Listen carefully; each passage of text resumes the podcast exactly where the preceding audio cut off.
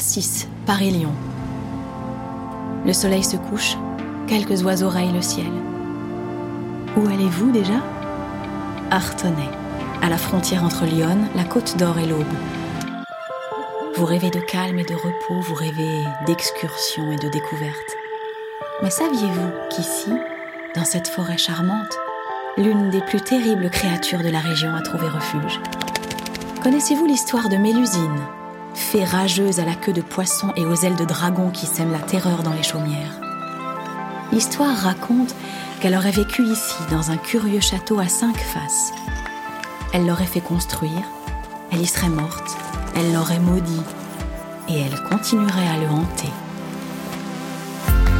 Chaque histoire commence quelque part. Chaque voyage a son point de départ. Chaque légende a ses racines. Vous écoutez Panorama. Une aventure contée par Denis Podalides. Sortie Nitri. Mélusine et la, La malédiction de Maulne. Valentin Jameret Duval arrive à Artenay le 9 février 1733. Son costume est brodé d'or, ses souliers à la mode autrichienne. Il foule un sol presque gelé. Voilà 25 ans qu'il n'a pas marché ici, dans les rues miséreuses de ce petit village de Lyon qui l'ont vu naître. Autour de lui, certains visages lui sont familiers. Il reconnaît aussi les maisons. Mais tout paraît si lointain. Valentin pousse la porte d'une masure. Derrière, seule, une petite vieille est assise en face d'une assiette de soupe. Tout est noir et sale, se dit-il. La vieille avale à grand bruit ce liquide presque translucide qu'elle tire de son assiette en raclant le fond. Valentin a le sentiment de s'enfoncer dans sa propre histoire. Car cette femme, cette pauvre femme sale, vêtue de haillons et qui n'y voit plus rien, est la mère de son père, sa propre grand-mère. Valentin s'incline devant son aïeul et porte à sa bouche cette petite main qui ressemble au cadavre d'un oiseau. Gêné autant qu'heureux, Valentin voudrait lui dire sa vie nouvelle, ses métamorphoses, ses relations princières. La vieille l'interrompt. Elle est revenue, lui dit-elle. Elle est là, à nouveau. Et elle sème la terreur dans tout le pays. Valentin baisse la tête.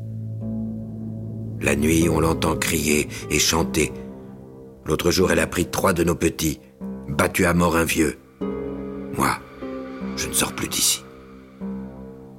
La vieille paraît ferme, mais son corps tremble. Ses mains s'agitent. Les maléfices, les sortilèges, des loups-garous, des sabbats et des spectres. Valentin ne peut s'empêcher de sourire. L'autre monde est puissant, affirme-t-elle en lui serrant la main. Les gens de Maulne ont fui. Nous n'avons plus de quoi manger. Et lorsque la France est menacée, tu le sais, Mélusine paraît. Valentin l'a toujours entendu dire, oui, mais il n'y croit plus depuis longtemps. Pourquoi alors se met-il à l'écouter comme quand il était petit? Pourquoi se laisse-t-il aspirer par cette folie? À moitié femme, à moitié serpent, son corps hideux vole dans le ciel. Elle pousse des cris, elle disparaît et revient encore. Et si tu n'y prends pas garde, mon fils, Mélusine va te pourchasser toute ta vie. Toute sa vie.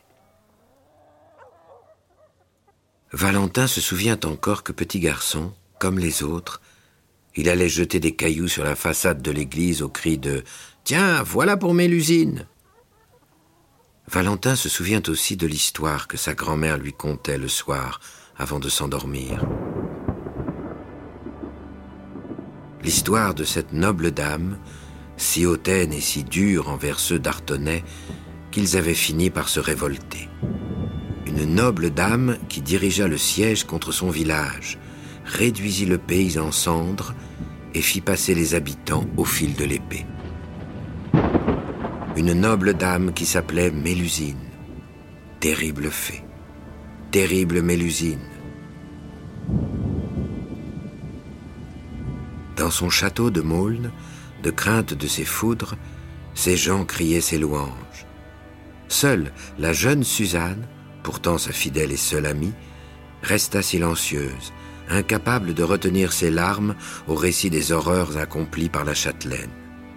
Mélusine, furieuse, l'avait alors précipitée dans le puits de son château. Une fois calmée, la fée avait voulu faire retirer sa victime du puits. Mais son ami n'était déjà plus qu'un cadavre. La méchante fée, de désespoir, poussa un dernier cri en se jetant à son tour dans le puits.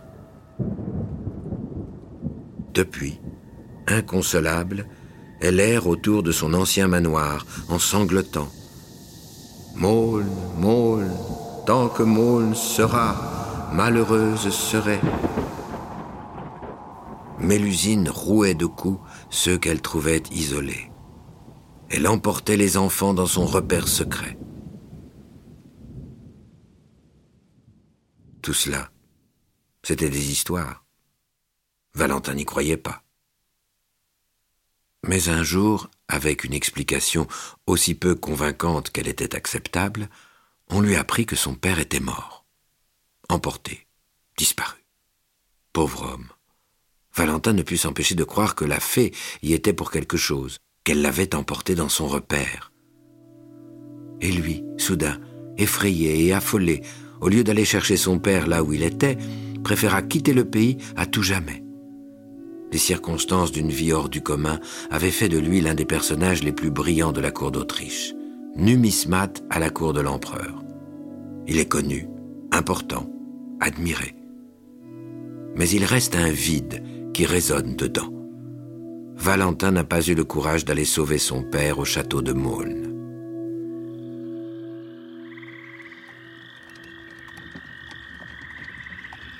Le lendemain, la calèche traverse une longue forêt. Les arbres tortueux, les bêtes sauvages, quelques bûcherons attardés. Les bois ont toujours été les repères de toutes sortes de monstres. Lugubre impression. La calèche chahute sur le chemin bourbeux. Isolé au cœur d'un haut plateau, balayé par les vents, le château de Maulne apparaît finalement. Ce sont des formes bizarres qui brillent par leur étrangeté. Valentin ne l'a jamais vu autrement que dans ses rêves. En tournant autour, il découvre les cinq façades d'un mystérieux pentagone, un château à cinq façades identiques et régulières. Valentin entre dans un grand vestibule envahi d'ombre. Les croisées sont sales, les pièces vides. Il arrive au cœur de l'édifice. Sa respiration est profonde. Sa poitrine se soulève. Un puits vertical sert de colonne vertébrale à toute la construction. Un puits qui part du ciel pour descendre vers les noirceurs du sous-sol. Au fond, charriant les vieilles légendes, la source d'eau claire ruisselle jusqu'à l'extérieur du bâtiment. C'est là que Suzanne serait morte. Là que Mélusine aurait maudit Maulne. Valentin arrête sa marche dans un salon encombré de meubles. Tout est à l'abandon. Aucune trace de vie ou de mort.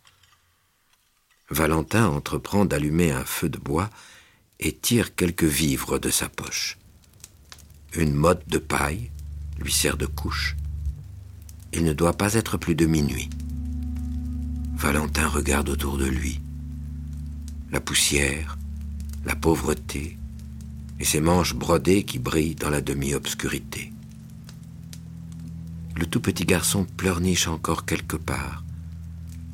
Valentin pense à Mélusine, à son corps de chimère, au vide laissé par la mort de son père. Peut-être était-il encore là quelque part. Valentin se retourne dans la paille, il est prêt à s'endormir, lorsqu'il entend le premier bruit. L'appel lointain ou proche d'une voix qui vous demande de l'aide. Valentin se lève, change de pièce, ouvre une fenêtre. Partout égale à elle-même, la lancinante tessiture ne semble pas avoir d'origine fixe. Valentin ne trouve rien. Il se recouche. Vaguement inquiet, il cherche à oublier le son. Le sommeil est tout proche. Lorsqu'un terrible fracas résonne si fort au-dessus de sa chambre qu'il se dit que le plancher va céder. Ce tintamarre ressemble à celui qu'aurait produit la course d'une meute de démons. Et puis, plus rien. Valentin se lève, il parcourt le château en quête du son. Il appelle après son père. Il défie Mélusine. Un à un, il monte les degrés de l'escalier central jusqu'au dernier étage. Là-haut, sous la toiture, à travers l'œil de bœuf, il voit la lune qui se fige dans son éclat. Il est prêt à affronter la vérité. Et à nouveau, ce bruit terrible. Dans sa poche, Valentin serre une petite dague. Il pousse la dernière porte qui le sépare du grenier. Mais à peine la clarté a-t-elle pénétré sous la charpente que cesse ce tapage par la dispersion subite des acteurs qui abandonnent leur rôle. Les chats, les fouines et les putois de la forêt, rassemblés dans cet endroit pour en faire le théâtre de leur tendresse, s'échappent par tous les trous.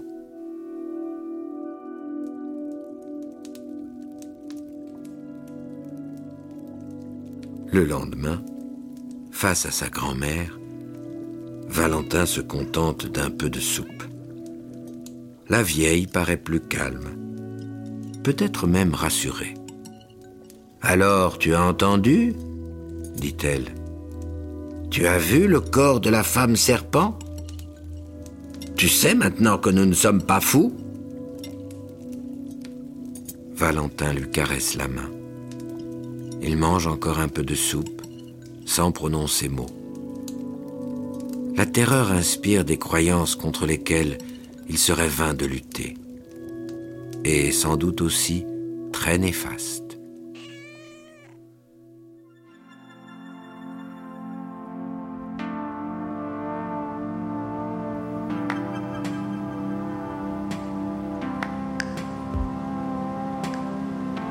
Au fil des siècles, le château de Maulne n'en finit pas de se dégrader. Il serait aujourd'hui totalement en ruine si de grands travaux de réfection n'avaient été entrepris. Des historiens prétendent que la figure déformée de Mélusine est née dans la région à cause de la mauvaise réputation de Louise de Tonnerre, femme sans cœur et âpre au gain, qui aurait déclaré la guerre aux paysans de la région. Mais du matin jusqu'au soir, le château de Maulne peut encore être visité par ceux qui veulent éprouver le pouvoir des fées et des mauvais sorts sur leur esprit.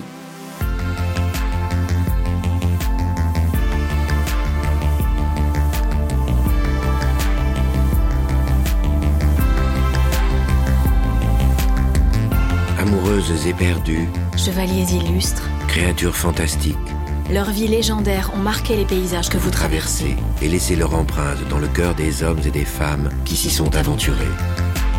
Les autoroutes APRR et AREA vous invitent, le temps d'un voyage, à réveiller le passé et à entrer dans la légende.